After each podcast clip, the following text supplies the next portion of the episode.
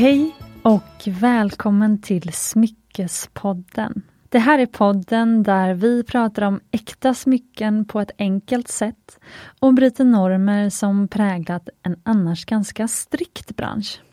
Idag ska jag fortsätta på den serie här i podden som jag har valt att kalla Mitt liv som smyckesdesigner och där jag delar mina erfarenheter och tankar som jag har haft och lärt mig sedan jag startade mitt eget smyckesvarumärke Mumbai Stockholm för sju år sedan. Och de här poddavsnitten kommer ofta till mig som en tanke på en titel. Jag tycker att det är roligt att dela med mig om hur jag gör, för det är ju ofta som när man står utanför, att man liksom tror att något kanske är mer speciellt än vad det är. Och kanske är det även så med dagens ämne. Och den titel som jag fick i huvudet och som jag utgår ifrån idag, det är hur jag designar smycken. Jag skulle helt enkelt vilja dela min designprocess med dig. För jag tror faktiskt inte att den ser ut så som många tror.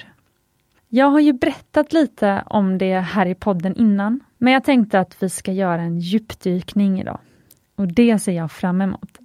För många år sedan så upptäckte jag nämligen där i ateljén att jag designade bättre smycken när jag inte var i ateljén.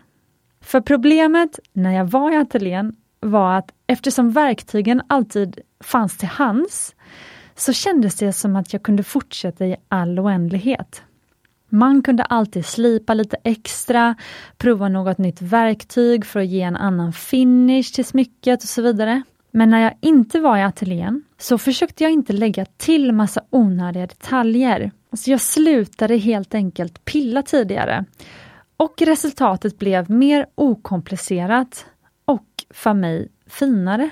Och det andra jag lärde mig där i ateljén, det var att jag var liksom klumpigare i händerna än i huvudet. Mina händer följde inte idéerna som jag hade i tankarna och det kändes som att mitt skapande satt mer i huvudet än i händerna. Jag kunde se framför mig hur det skulle bli, men det som hände sen, faktiskt framför mig där på bänken, det var inte samma. Händerna lydde liksom inte. Och det var då som jag lärde mig att använda min abstraktionsförmåga. Att se ett färdigt smycke framför mig att utgå från en av mina befintliga designs eller kanske från en särskild ädelsten som jag hade hittat. Eller så lät jag bara bilderna poppa fram i huvudet när jag dragdrömde om vilka smycken som kvinnan som satt bredvid mig på kaféet skulle passa i. Och jag lärde mig att för mig så blev det som bäst när jag såg hela det färdiga smycket framför mig och hade en plan färdig i huvudet när jag gick in i ateljén och höll mig till den. Det var då smycket blev som bäst. Och någonstans i den vevan så slutade jag faktiskt vara så mycket i ateljén. Och jag accepterade att guldsmed var nog inte det som jag skulle bli. Men jag kunde ha ett smyckesföretag ändå, fastän jag skämdes för att jag aldrig skulle bli en riktig guldsmed. Så jag hittade ett system där jag träffade den guldsmeden som jag designade smycken med ungefär en eller två gånger i veckan och vi pratade om idéerna jag hade. Hon fick ta dem vidare i ateljén och eh, jobba med prototyper och jag kunde skicka sms eller bilder på teckningar jag gjort lite när som emellan. Och det var också då jag kunde bygga företaget samtidigt. För det var jag ju tvungen att göra för att ha några kunder att sälja till. Jag la mycket tid på att träffa kunder i showroomet ha mejlkontakt med de som inte kunde ta sig till Stockholm och lyssna på varenda en av deras tankar. Och om någon frågade om en rådiamant så gick jag direkt till min stenhandlare och beställde hem en sån för att testa och se om det gick att göra en snygg ring med en sån. Och när jag fick hem den rådiamanten så kände jag dock ganska snabbt att det här skulle inte bli något drömsmycke i min värld.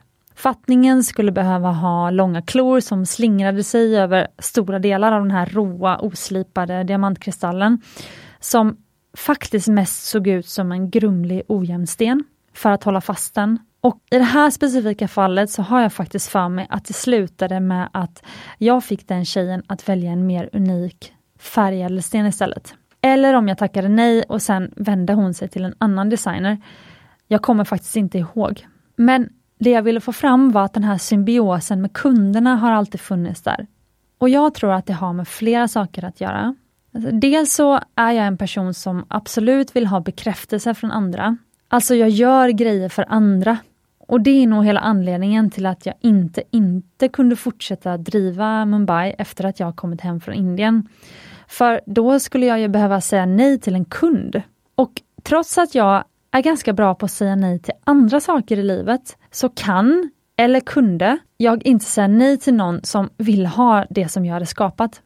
Och när det handlar om att designa så är det här, att inte kunna säga nej, faktiskt en väldigt bra egenskap. För det var i princip så som jag lärde mig designa. Alltså kunderna gav mig utmaningar genom att fråga i showroomet. Skulle man kunna göra den här ringen med så här eller skulle man kunna göra liknande ett sånt här armband? Och så gick jag till mina guldsmeder och så provade vi. Och jag hade självklart alltid min egen stilkompass. Om kunden föreslog något så gjorde jag som kunden sa, fast på mitt sätt. Och det blev faktiskt oftast väldigt bra, så jag fortsatte. För den andra anledningen till att den där symbiosen med kunderna alltid varit så naturlig för mig, det är att man i den här branschen inte har så många chanser på sig. Det är dyrt att misslyckas med smyckesdesign. Då hamnar den på lagret och alla guldsmedstimmar och inköpskostnader går förlorade. Och det har man inte råd med. Så jag har behövt hålla mig inom vissa ramar. Vad vill jag designa? Och vad vill kunderna ha? Finns det något som kunderna inte ännu vet att de vill ha? Då är det ju det jag borde designa. Att hela tiden våga gå på magkänslan, men hela tiden vara nära kunden. Och det är här jag tror att passion spelar in. Alltså, om inte jag själv bär Mumbai Stockholms smycken, hur ska jag då veta hur kunden upplever det? Någon gång så läste jag att du själv måste vara den som obsessar allra mest över din produkt. Då kommer du inte bli överraskad av vad någon kund någonsin säger om den. För du vet själv allt om produkten redan. Du vet om dess svagheter, styrkorna, det blir väldigt lätt att sälja produkten. För att sälja är ju i princip bara att ge vidare kunskap, då säljer det sig själv. Alltså att berätta om när du använder smycket, vad det betyder för dig, hur du matchar det med andra smycken eller ringar i din stack, varför jag älskar Safirer. Alltså all den här informationen är ju det som kunden liksom köper in på och vill vara en del av. Jag minns faktiskt ett kundmöte i showroomet där jag och tjejen som bokat möte, vi satt och pratade i en halvtimme om keramikutställningen som hon skulle gå på i Stockholm. Och sista fem minuterna så ägde vi åt att prata om ringen som hon skulle köpa. Men tillbaka till designen. Faktum är att jag från första början såg mig själv mer som en kurator av stil än som en designer. Min kompis sa till mig att din goda smak håller på att ta dig väldigt långt och jag börjar nu förstå vad hon menar. Eftersom jag inte är utbildad smyckesdesigner eller utbildad guldsmed eller utbildad produktdesigner så har jag liksom ingen stolthet i mina produkter. Om de är vackra, burna på en människa, så är mitt uppdrag slutfört. Jag har inte någon stolthet i att det ska vara en komplicerad design, att det ska vara svårt att göra den eller att den ska se helt olik ut från allt annat som gjorts i smyckesväg. Och förresten när vi hade Carolina och Victoria här så fick vi verkligen lära oss att allt är redan gjort, vi gör det bara på nya sätt. Men faktum är att mycket i min design har alltid handlat om att förnya. Att ta något gammalt och klassiskt som den gamla solitärringen och göra den på ett nytt sätt som känns mer idag. Och det är nog faktiskt en fördel att jag sällan gillar smycken som jag ser på stan eller bilder på internet eller på Instagram. Alltså jag går inte in i en antik smyckesaffär och känner att jag älskar allt jag ser. Och ännu mindre i nya smyckesbutiker. Tvärtom. Väldigt få smycken skulle jag ta med hem och bära än som jag fick dem gratis. Jag tycker generellt att smycken är för pråliga, de går inte att kombinera med varandra. Jag tycker oftast inte att ädelstenskombinationerna är särskilt spännande. Jag tycker inte de är bekväma, de sitter inte snyggt på handen.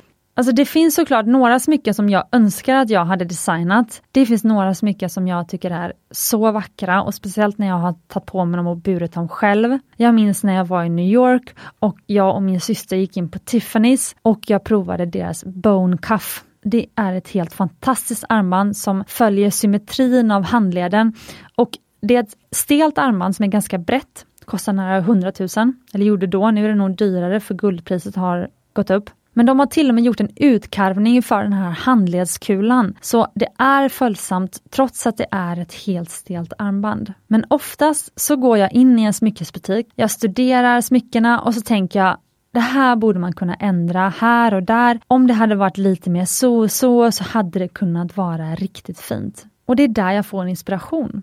Alltså jag behöver inte uppfinna hjulet, men jag vill gärna justera det lite. Och många frågar om jag skissar och ritar eller hur designprocessen egentligen ser ut. Och när jag säger att jag oftast inte skissar så tror nog många då att jag har någon som ritar åt mig. Men faktum är att jag visualiserar. Alltså jag ser hela smycket i sin helhet framför mig. Sen ritar jag bara en väldigt enkel liksom instruktion eller recept, som jag kallar det, till min CAD-ritare eller guldsmed och så sätter hen ihop mina instruktioner till en prototyp. Och sen kanske vi ändrar i prototypen. Men tack vare den här djupa visualiseringen som blir nästan som en, ett meditationsstadie för mig, så blir det ofta exakt så som jag tänkt i mitt huvud när jag sen ser smycket live. Alltså de gånger som jag under sju år behövt liksom göra om helt en modell eller en modell inte blev bra alls, även om det är en helt liksom one of a kind ring, alltså det färre än handens fem fingrar, de antalet gånger. Så vad är det som jag tycker gör en bra designer? Om det inte handlar om att rita, eller det kanske inte ens handlar om att skapa produkten själv. Eller uppenbarligen inte, tycker inte jag det. Vad handlar då egentligen bra design om? För mig handlar det om några saker. Till exempel användbarhet. Alltså smycken ska ju användas. Om något inte blir använt för att det är för klumpigt eller för svårmatchat med andra smycken, om det är för stark färg på ädelstenen eller bara ädelstenarnas färger inte harmonierar, då tycker jag inte att det är bra designat. Det andra är att man ska inte störa sig på smycket efter en tid. Till exempel att ringen snurrar på handen så man aldrig ser rätt sida av ringen. Alltså om det är dekoration på bara en viss del och den inte syns för att liksom ringen lever sitt egna liv. Den tredje grejen som jag tycker gör bra design är att det handlar om att vara smart med kostnader. Det är svårt att designa prisvärt. Du behöver alltid ha i bakhuvudet att smycket ska se mer, ex mer exklusivt ut än vad det är. Alltså det är när värdet som kunden uppfattar det är högre än vad kunden behöver betala som de ofta köper smycket. Att inte skarva på fel sätt. Till exempel en markis, en sån här härlig liksom, um, form, det formas som en eka tänker jag. Alltså den är liksom oval men spetsig i, i, i båda kanterna. En navett kallas det också. En markisslipad diamant, som man ser den i en ring, ska verkligen vara markisslipad. Det finns nämligen många sättningar som istället har den här liksom formen av en, av en eka eller ett öga. Och så sätter man bara en diamant, en briljant, i mitten. Men så har man en fattning som lurar ögat så att den ser liksom, eh, så att den får den här markisformen. Det tycker inte jag är bra design. Då tycker jag att man lurar till någonting som det inte ska vara. Istället tycker jag att det handlar om att välja ädelstenar och färgen och storleken på dem och antalet så att det blir precis tillräckligt hög liksom, värde för pengarna. Så att varför inte då välja en markisslipad diamant som är dyrare i markisfattningen men välja en lite, lite mindre sten. För det tråkigaste som vi alla vet är ju att när ett smycke blir så dyrt att man inte kan köpa det. Så jag brukar hävda att designa dyra showpieces, det är ganska lätt, men att designa unikt, snyggt och prisvärt och som känns som något man har sett innan men ändå inte, det är svårt. Att vara en duktig designer handlar också om att lyckas skapa en enhetlig kollektion som håller över lång tid. Smyckena som jag designar faller in i en kollektion, min egen kollektion. Eftersom alla är designade för en och samma tjej Mumbai-tjejen så passar alla ihop. Och det är därför som till och med skräddarsydda smycken passar in. För de är ju också gjorda för Mumbai-tjejen. Hon som hittat oss. Och sen handlar det om att hela tiden lägga till nya unika varianter av samma typ av smycken för att på så vis låta följarna, människorna, kunderna hitta sin variant som liksom är just för dem. Och det enklaste smycket att ge som exempel här är solitärringen. Den ringen har ett slätt guldband och sen en stor sten som pryder i mitten. Och det är en klassisk ring som jag tycker bör ingå i varje respekterad smyckesgarderob. Men hur den ser ut kan vara på massa olika sätt. Den kan ha ett runt ringband med en hög fattning och en stor briljant i. Eller ett fyrkantigt ringband med en fyrkantig prinsesslipad sten fattad i en låg fattning. Den kan ha en droppformad sten i, den kan ha diamanter som sparkle i bandet. Solitären kan vara antikinspirerad och ha en återanvänd antikdiamant i. Eller så kan man göra en diamantsolitär med en champagnediamant som är stor och rektangulärt slipad, smaragdslipad. Alltså inom kategorin solitärringar så finns det en uppsjö varianter så du kommer kunna hitta precis din stil. Men poängen är att har du en solitärring i din smyckesbox så kommer du komma väldigt långt. Du kan kombinera en solitär till nästan alla andra smycken, du kan bära den när som helst och du känner den fin väldigt snabbt. Och en duktig designer designar många olika varianter av den här solitärringen så att så många som möjligt kan hitta sin variant. Och det ändå då känns personligt. Och faktum är att det har blivit så att jag själv faktiskt utgår från tänket kring en basgarderob av smycken när jag designar nya att lägga till kollektionen. Alltså vad tycker jag fattas just nu i basgarderoben? Och då designar jag det. Sen ska jag säga att återigen det här med att ha en symbios med kunderna som vi pratade om tidigare. Alltså när jag designar så designar jag nästan alltid på uppdrag av någon. Och sen kan den personen även vara mig själv. Det kan till exempel vara att eh, jag vill prova en ny färgkombination. Alltså det kan vara så att jag fått upp en bild i huvudet på två färger som jag bara måste prova i verkliga livet.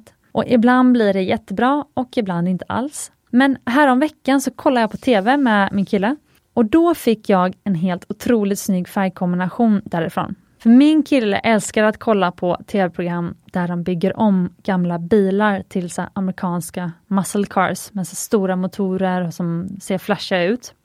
Och då lackerade de bil i en helt fantastisk, unik, liksom mörkt blå nyans som ändå inte var så mörk att den blev marinblå, utan den var liksom strax under marinblå, så den ändå var sådär härligt liksom djup, djup, djup blå. Så inte så mycket svart i. Och sen så kombinerade de det med djupt chokladbruna lädersäten. Och de här lädersätena ihop med den här liksom blåa, liksom blanka lacken som nästan sparklade som en ädelsten.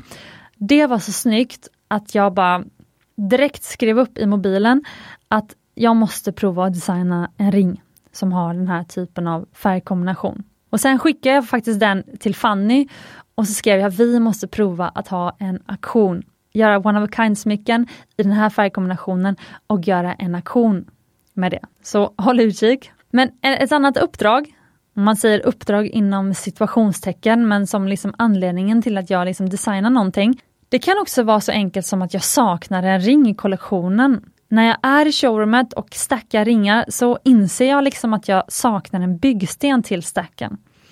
Och då funderar jag på hur den ringen ser ut som skulle vara optimal mellan just de här ringarna jag har på mig nu. Och så designar jag det. Jag visualiserar det i huvudet och sen så designar jag. Och sen också en sista grej. Att vara duktig designer handlar till stor del om att vara duktig på att bygga team.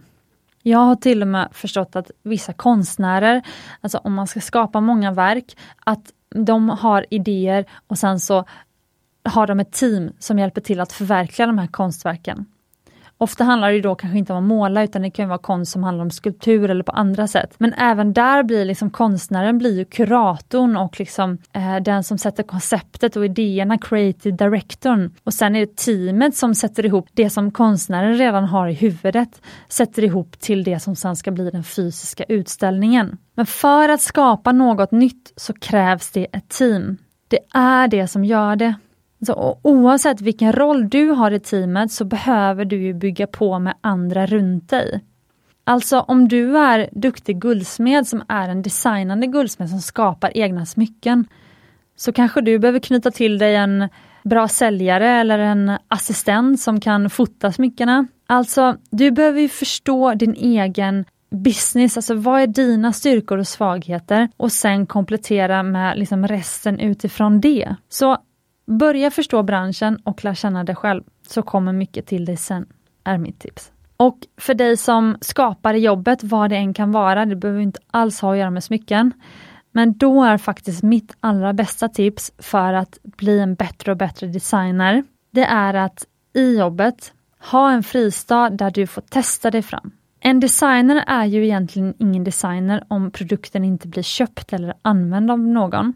Det kan ju även vara för dig själv, att du designar för dig själv. Men om du då inte använder det du har designat, då finns det en anledning till det. Då hade du antagligen kunnat förbättra designen. Men vi som jobbar med att designa nya produkter måste ju sälja det vi designar. Det är ju vårt jobb. Det är väldigt sällan som vi kan designa helt fritt, utan vi har kunder, vi har tidigare produkter vi ska förhålla oss till och som ska, de nya produkterna ska passa med. Och vi har vår produktionskapacitet i teamet att förhålla oss till. Alltså jag skulle jättegärna börja jobba med emalj, men jag har inget i mitt, ingen i mitt team nu som har, har kunskapen för att jobba med emalj. Och därför så kan inte vi eh, släppa några emaljsmycken just nu. Då behöver jag bygga teamet utifrån det. Allt det här har vi att förhålla oss till. Och allt kan vi ju kanske inte göra mer än liksom en eller några stycken utav. Så är det ju till exempel för mig med ädelstenar som kan vara väldigt unika.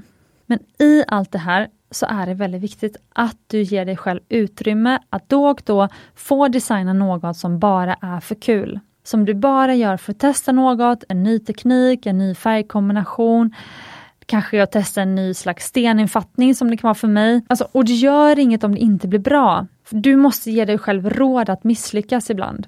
Och hur du gör för att skapa dig den fristaden, det vet ju bara du.